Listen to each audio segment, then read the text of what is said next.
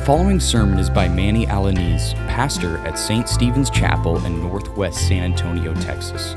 For more information, for prayer, or to support us financially, please visit our website at ststephenschapel.org or call us at 210 241 5969.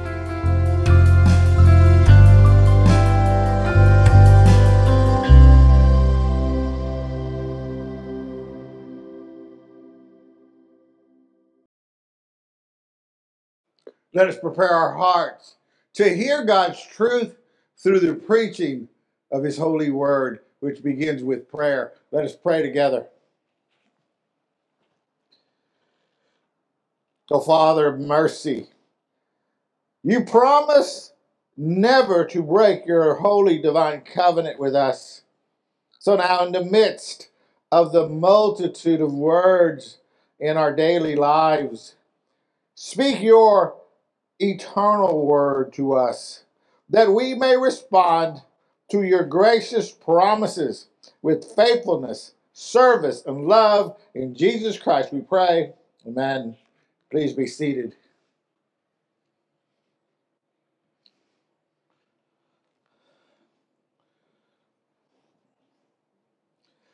A few years ago, when I was a captain in the, Department of Public Safety, uh, one of the things that I did is oversee, I oversaw several units within the department, and one of them was the polygraph unit. You know what the polygraph unit does? It's the lie detector. Uh, I oversaw 25, about 25 polygraph examiners that were stationed throughout the state of Texas, which is what they did all the time, focusing on poly, running polygraphs. Well, there was one time when I was invited to give a lecture about the benefits of polygraph in helping with criminal investigations. And uh, the group that invited me were the Texas Rangers, the Texas Rangers, not the baseball team, the police officers, the state police officers, the Texas Rangers. They were all going to get together as they did annually uh, to, to have their continuing education. Well, part of that was the, the lecture, the presentation that I was going to give. There was about 110 Rangers there, uh, all with their hats, and you can imagine they were all decked out, nice and pretty. They uh, there were Ranger captains and lieutenants and sergeants there. Uh, they met at the Texas Ranger Museum, which is a museum there in Waco, Texas. So I traveled to Waco and I started presenting uh, my lecture. Now, it all started off, but it, it got started off on the wrong foot. It wasn't good. Uh, I could tell to the, just by looking at their body language that things weren't going good. That they they really weren't they really weren't caring about what I was talking about. Actually, they they didn't even look like they were paying attention. They sat there with their blind stares, looking uh, uh, with a look of confusion. Uh, they gazed through me with their beady eyes, so to speak, uh, as though they had some suspicion about what I was saying, and they were very skeptical about the things that I were the things that I was talking about, which was polygraph. Well, it didn't take them long before all of them started they were seated, right? I'm looking at them. They all started crossing their arms, crossing their legs, and looking as if they were shutting down. There was nothing that I could help to tell them, to teach them, that was, that was going to penetrate them. They were not going to pay attention. They had a look of frustration, um, sheer frustration, uh, on, on their on the, just in their demeanor. Okay, as a matter of fact, uh, one of the captains, uh, one of the ranger captains, while he was sitting there, he stood up, picked up his chair, turned it around, and then sat down with his back toward me. Whoa, things aren't going good there. That, that's certainly a, a, pretty good indication that uh, it, the, the presentation was not being received very well uh, to the point where they're just, uh, uh, they're not understanding. It was as if I was speaking a foreign language to these guys. I, it, it was as though they were not able to to articulate what uh, anything that I was talking about. You know, I, I was using technical words to describe the function of the polygraph and how it is how why it works, why it does what it does. I was getting very technical because it is a technical, it's an instrument. And, and the people that run the polygraph, they're not operators, they're examiners because they examine what the instruments print out. Uh, so it was very technical. But uh, it was unintelligible to them as far as they were concerned. Uh, and again, it was like I was speaking a, a foreign language to, to them. Basically, uh, it, it, they were, uh, I wasn't building rapport with them. I was kind of, I was kind of striking it down. Any relationship that I had before with the Rangers was not was not good as being struck down. There was no rapport building. There was no building up to to the advantages of, of what I was speaking about. And the reason for that was we were not communicating. We, we were not communicating. So you see, communication is important. Uh, very important when it comes even to God's church, even to Christ's community, the body of Christ. It is important that we can communicate the message of the gospel, the gospel message. You see, if the if if whoever we're talking to is we do the function of what our church is called to do, just go out and spread the gospel message. Well, if we're trying to spread that message, and the person that we're communing with, the communicating with, is not understanding what we're talking about, then how can they receive Christ as their Lord and Savior?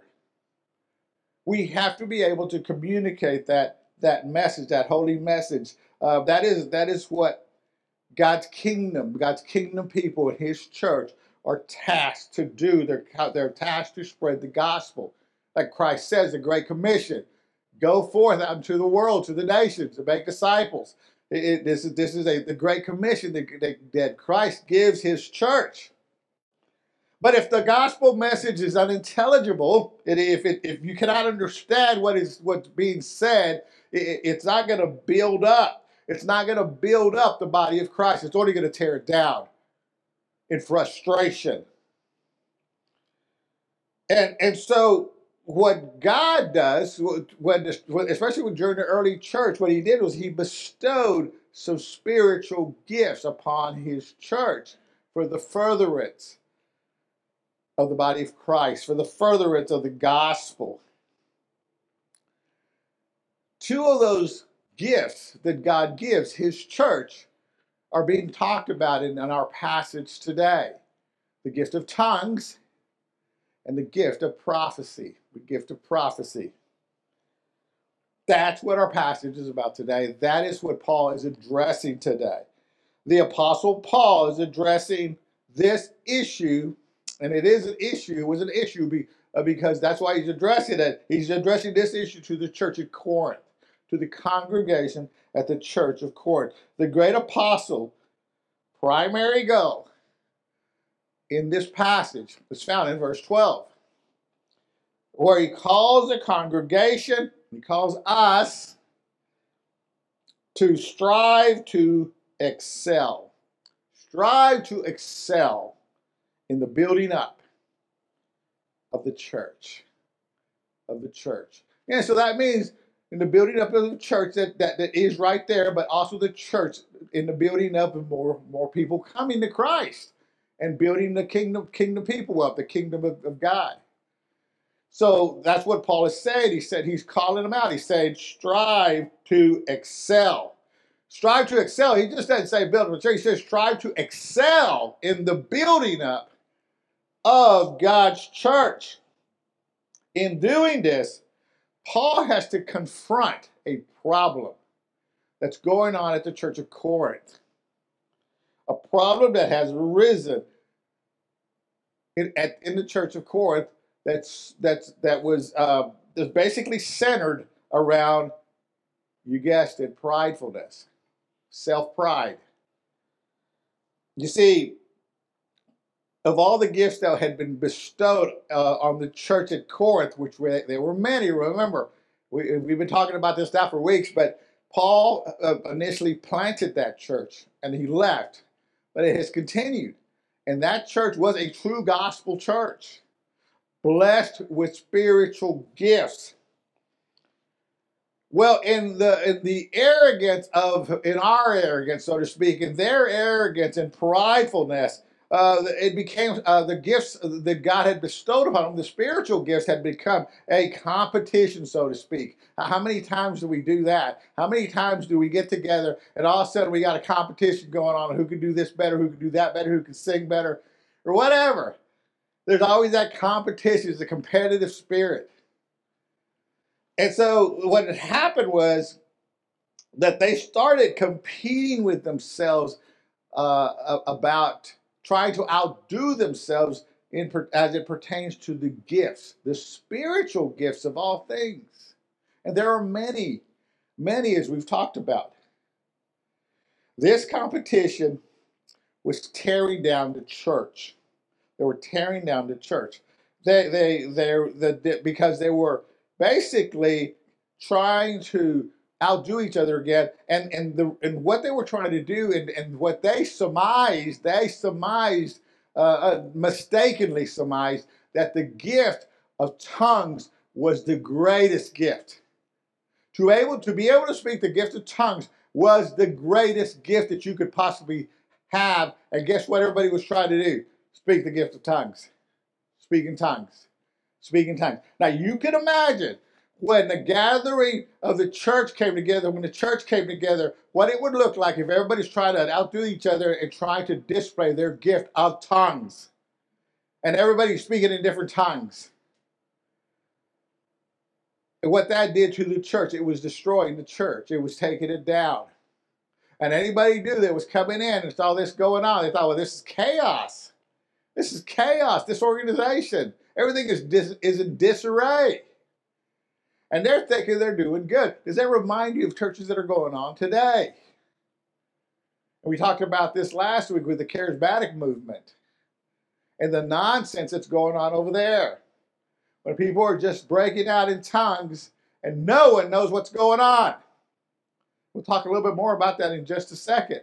But that's what was going on in Corinth they had the misconception that the, that the spiritual gifts of tongues was the greatest gift. So in their arrogance, the large a large percentage of the church was speaking in tongues at, at, at their gathering. The gift of tongues is a critical issue that Paul is addressing in our passage, as you can tell. In the building up of Christ Church, the gospel message cannot be received if it is not understood. Therefore, the spiritual gifts of prophecy, the spiritual gift of prophecy is the greatest gift, is a greater gift than tongues. Paul says that in this passage. He's saying, hey, that's a bad, this is a greater gift. Now, he's only addressing those two gifts, okay? But he's saying, of those two gifts, this is the greater. This is the greater.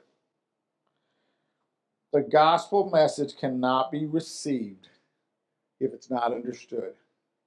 How many times have we have people gone to a church and they in their pridefulness flood the congregation and maybe new members and maybe new people visiting with biblical theological words that they do not that that the that the layperson not because they're not because they're not intelligent, not because they, they can't understand things, but they're ignorant about the Bible stuff because they have never studied the Bible. How many times does this happen when they use that people, even pastors, in their arrogance, use theological, biblical words to belittle somebody to let them know that I know more than you, so you stay down there and I'll stay up here. Basically, they're not they're not understanding what's going on here. They're basically, the, the pastor's basically speaking tongues because they're not communicating. And that, that's the issue. That's the issue that Paul is addressing. He's addressing this issue, this, this prophecy issue, and why the, the gift of prophecy is better than the gift of tongues. And we turn to our passage, it's easy uh, to, to break it down, uh, but we'll break it down this way. We'll talk about three things. We'll talk about what is the gift of tongues. Then we'll talk about what is the gift of prophecy? And then we'll talk about why you, why you should care. Why should you care about these two gifts? So we'll start off with the gift of tongues. So what is what is the gift of tongues? Well, our text, as you can see, goes back and forth. If, if you look, if, if Don read it, it goes back and forth talking about the gift of tongues and the gift of prophecy, the gift of tongues and the gift of prophecy. So we'll start by looking at the gift of tongues. Now, there are three predominant views on the gift of tongues. Uh, there could be more, but three predominant, and I'm going to try to explain them to you briefly in a summary, okay? We'll start off with, well, there are three of them. Let me name them for you. Uh, the first one is the traditional view of tongues. The next one is the charismatic view of tongues. And the third one is what a lot of theologians are calling the alternative view of the gift of tongues. Okay, so we'll start off with the traditional view. The traditional view of tongues is defined as a language. Okay, a language or a language dialect that is known that that originated from a people group somewhere on this planet. Okay, they spoke a language, uh, and, and it, so it's a known language or language dialect. It's known. Okay, it's not a gibberish unknown thing. It is a known language that that the speaker who speaks it doesn't know.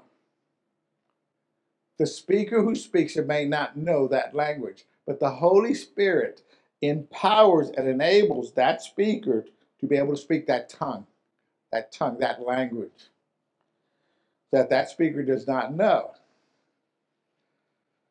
Now, that would say the congregation probably doesn't know, but they might. Okay, and, and that would that would be ideal, especially in the early church, for going out where to the world, for going out to the world and speaking in their native tongue, speaking that tongue, for the early missionaries. Okay, so uh, the next view is the charismatic, the charismatic view of tongues. Now that view is defined uh, as a known language a known language, again, a known language language dialect in the planet, on the planet,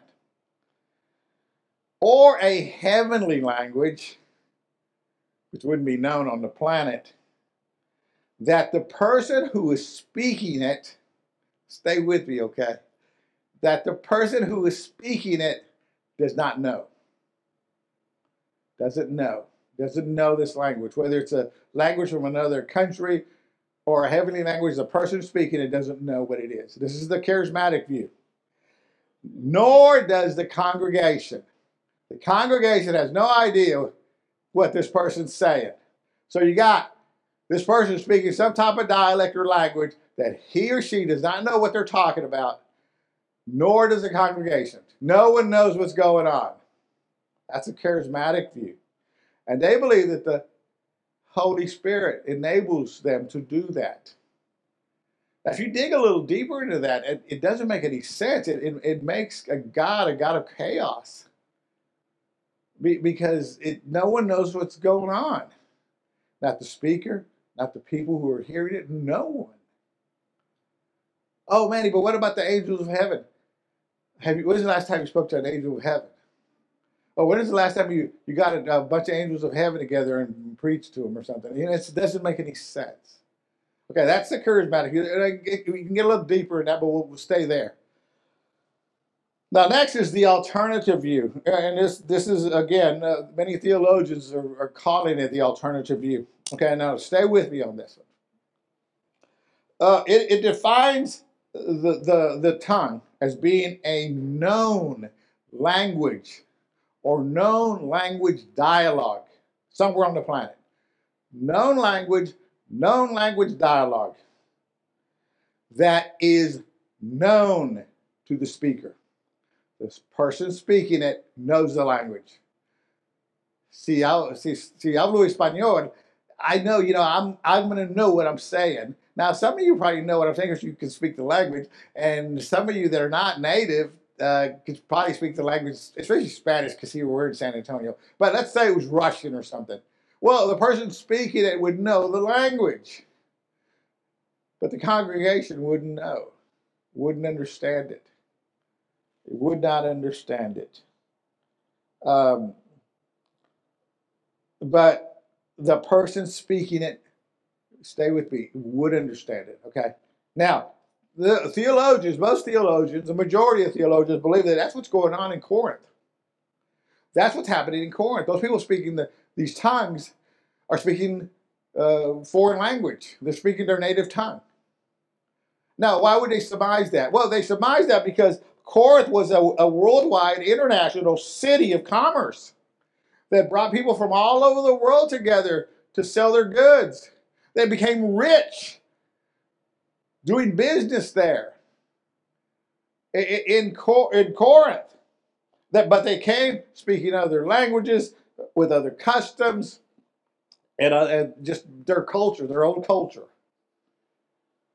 Now, the alternative view is is similar to what went on in the book of Acts. Now in Corinth, they were speaking their home language, their native tongue, and the people there, most of them didn't understand what they were talking about, but they did.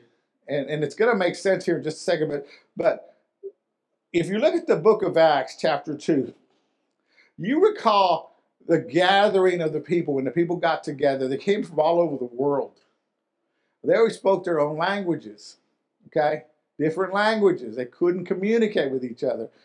So, when the power of the Holy Spirit, when the fire of the Holy Spirit comes upon them, they're able to speak their language, whatever it may be, but also anyone next to them who came from another country spoke a different language. They were able to understand that language and uh, communicate with each other. They understood their a, a, foreign language, the language that the other person was speaking, and they were they were amazed by that. They could speak Spanish or English, and the person could speak Russian, and we could understand it. They were amazed by that. It was a miraculous thing. Now, remember how this all started? We're talking about Acts 2. Where did the language confusion happen? We have to go all the way back to Genesis 11 in the Tower of Babel, where God confused their languages and sent them out to the world. Well, at Pentecost, there, when they all came together and God was sending them out to the world to start the church, He removed the confusion. The Holy Spirit removed the confusion of the languages so they were able to understand each other. Now that, that was at Pentecost, okay? And it's gone away since then. But but it makes sense as to what is going on at Corinth and what, is, what Paul is talking about. Uh, Paul confirms the legitimacy of tongues. He does. He says he says that uh, but he says but the problem is that they only benefit the, that individual who's speaking in tongues. Okay, and it says that they they only edified themselves; they didn't edify someone else. Now, when it says that, when it, when Paul says it doesn't benefit anybody else, but it benefits you speaking it, we have to realize two things. We have to realize first that they were speaking a language that they understood. They weren't speaking gibberish that not even them, not even they understood. No, they understood what they were saying. That's why Paul says it was edifying to them. They were they were blessed by it themselves.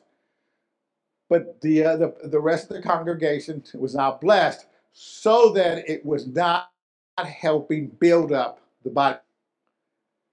Okay?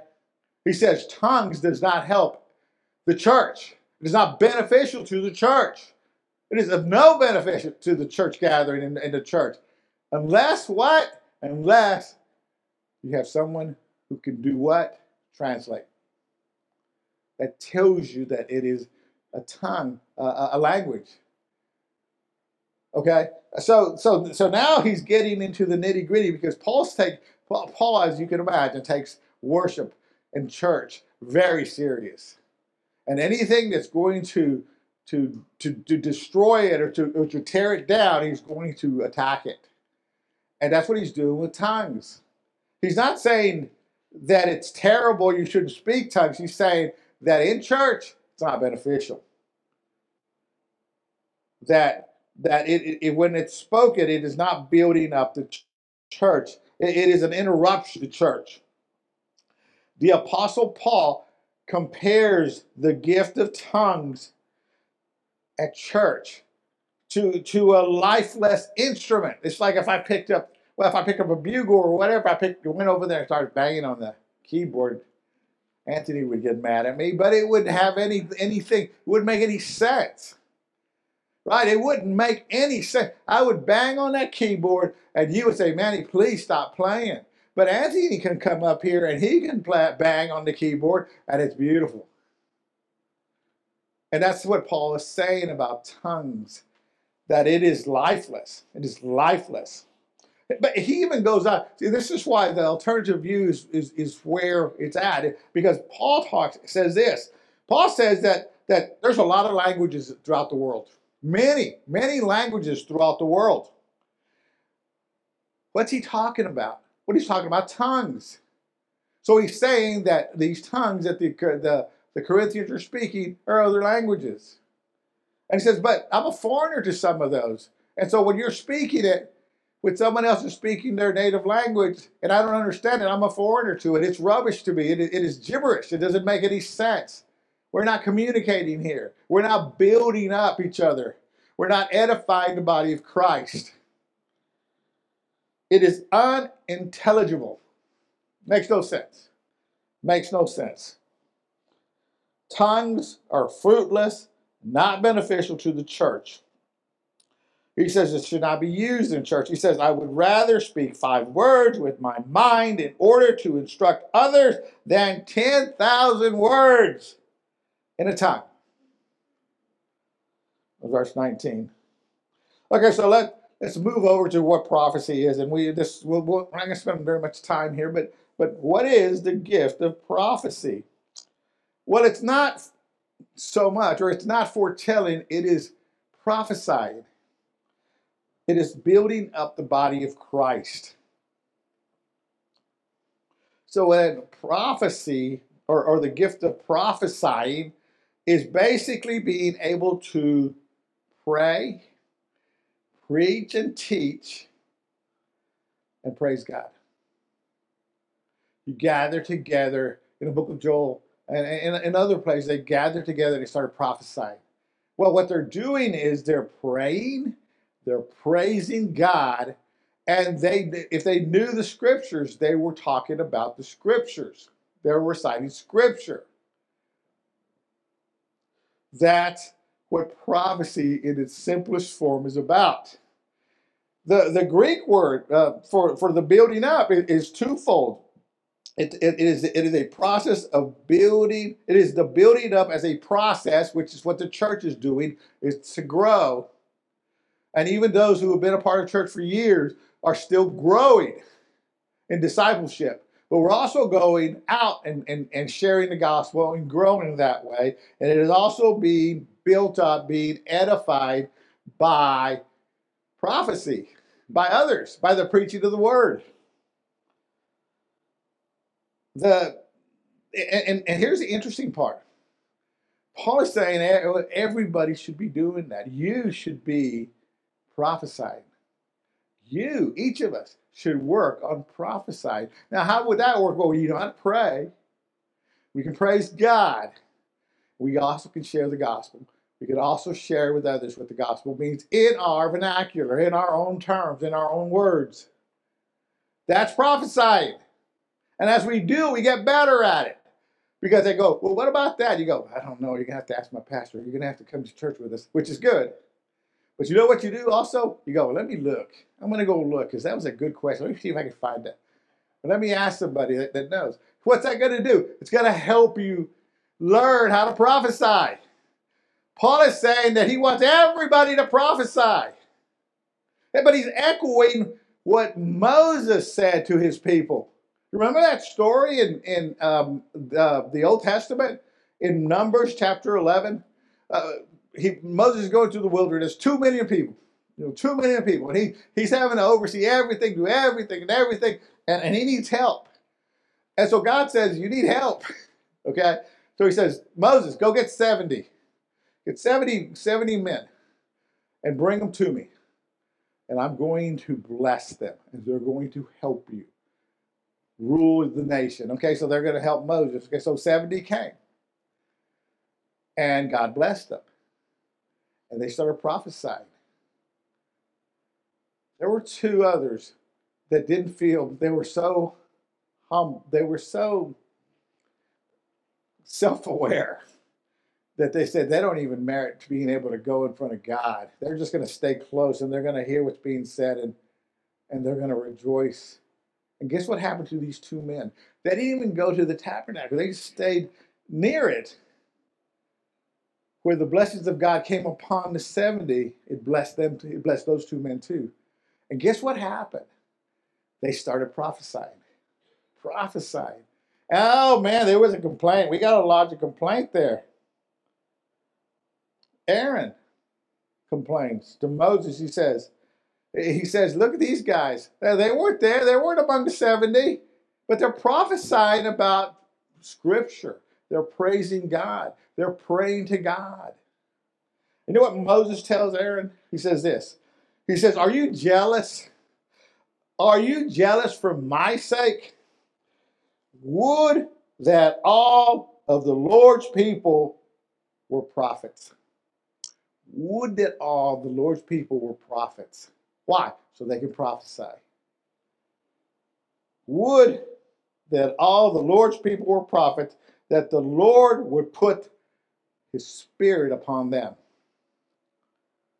so they could prophesy. And that's what he's done to you. You too are a prophet. You too are, are, are praying, praising God, and sharing the gospel sharing scripture. Now, so many, so many of us think, well, I'm not going to be able to tell, you know, the future. No, no, no, no. That's prophesied right there. God has already told us the future. It's right here in His book. There are no more prophets of that understanding of the Old Testament. Okay, so what as we as we look at this, and, and again, that is why uh, that is why Paul could say the gift of prophecy is the greater gift. Is the greater gift. So what do you what do you need to know? Why why should you even care? Why should you care the difference between tongues and prophecy? I just told you. Because you're supposed to be a prophet. You're called to be a prophet. The Holy Spirit has blessed you to be a prophet. Among other blessings, among other gifts. That is one that you have as well and you're called to do it. That is why you were created. You were created to glorify God with your life. And you do it by praying, praising, sharing the gospel. Sharing and studying and talking about the gospel message with others. And, and, and having Bible studies and getting into His Word. And letting the Spirit work in you. Let the Spirit, uh, don't quench the Spirit. Allow the Spirit to do what the Spirit does. Now, so many times we quench the Spirit. That's the easiest way to quench the Spirit sin. So, come sin. And if you sin, you repent. Uh, rather, when you sin, repent. And keep going. Believe, believe, believe. Believe. That is what you're called to do. I want to finish the story real quick about what happened with these Rangers these Texas Rangers. They did not shoot me. I'm still here. I'm living. I'm alive and well, living in San Antonio. Okay, here's what happened. A, a, guy, a friend of mine actually, named Gary De Los Santos, he was a sergeant. He raised his hand. And he says, Manny, like, you know, uh, he asked me a question that was an investigative question about investigations that they do. And I'm an investigator from the get go. I was able to answer his question and bring into that what polygraph could do and how polygraph would benefit them as they did their investigations and what we could do. Primarily, what we do is try to get a confession for them to help them. And they didn't care about all the technology, about the polygraph and how it works. and care less. They just want a confession. Give me confession. Give me confession. You know, so basically, we ended the, the lecture on a very high note. In fact, that captain who turned around and sat down got up and was leading the charge of how good polygraph was and that everybody should be using polygraph, a polygraph examiner, to help them with their investigations. That's edifying, right? That's the gospel. That's the gospel message. That is what you have to do. Lead the way. Let the Holy Spirit lead you and guide you as you prophesy the gospel message. The uh, other day, I did send out a five minute Bible study that I know you're going to listen to. I'm not going to ask for a raise of hands on how many people have listened to it. I will not do that. But in that, it, it was God, Jesus is, we're going to the Gospel of St. John. And Jesus is talking to the religious leaders about how the future is now. The future is now. And he's telling them that in the future, the dead, which would be us too, will hear the voice of the Son of God and they will rise up from the grave. The dead would hear the voice of God, they would rise up from the dead. But he's telling them that that voice is coming from the Son of Man, is coming from him at that moment, at this very moment. The gospel that Jesus spoke, that he's taught, that he taught us, that he's led us to, to share. That gospel is the future because we can hear the voice of the Son of God speaking to us, saying that through Christ we can live today and we will live in the future when the resurrection comes, when He returns. The future is now, today. And He was telling the religious leaders, don't hesitate or you will die in your sins. Receive me and you will live today and you will live in the future. That is that's your message. That's what he's telling us. And if you have not received him as your Lord and Savior, why not? Why not? Jesus is telling his religious leaders, hey, do it now. You, if you hesitate, you're going to die in your sins. You'll be condemned. That's the message of the gospel. And if you have received him, now you live for his glory by, by sharing in the gift of prophecy, using that gift among all the other gifts to build up his church. That is why we were created. That's why we're here. Let us pray. You've been listening to Manny Alaniz, pastor at St. Stephen's Chapel. For more information about our church, visit our website at ststephenschapel.org or call us at 210 241 5969. Please join us prayerfully and financially as we seek to glorify God by preaching His Word and spreading the gospel of grace in boldness and selflessness.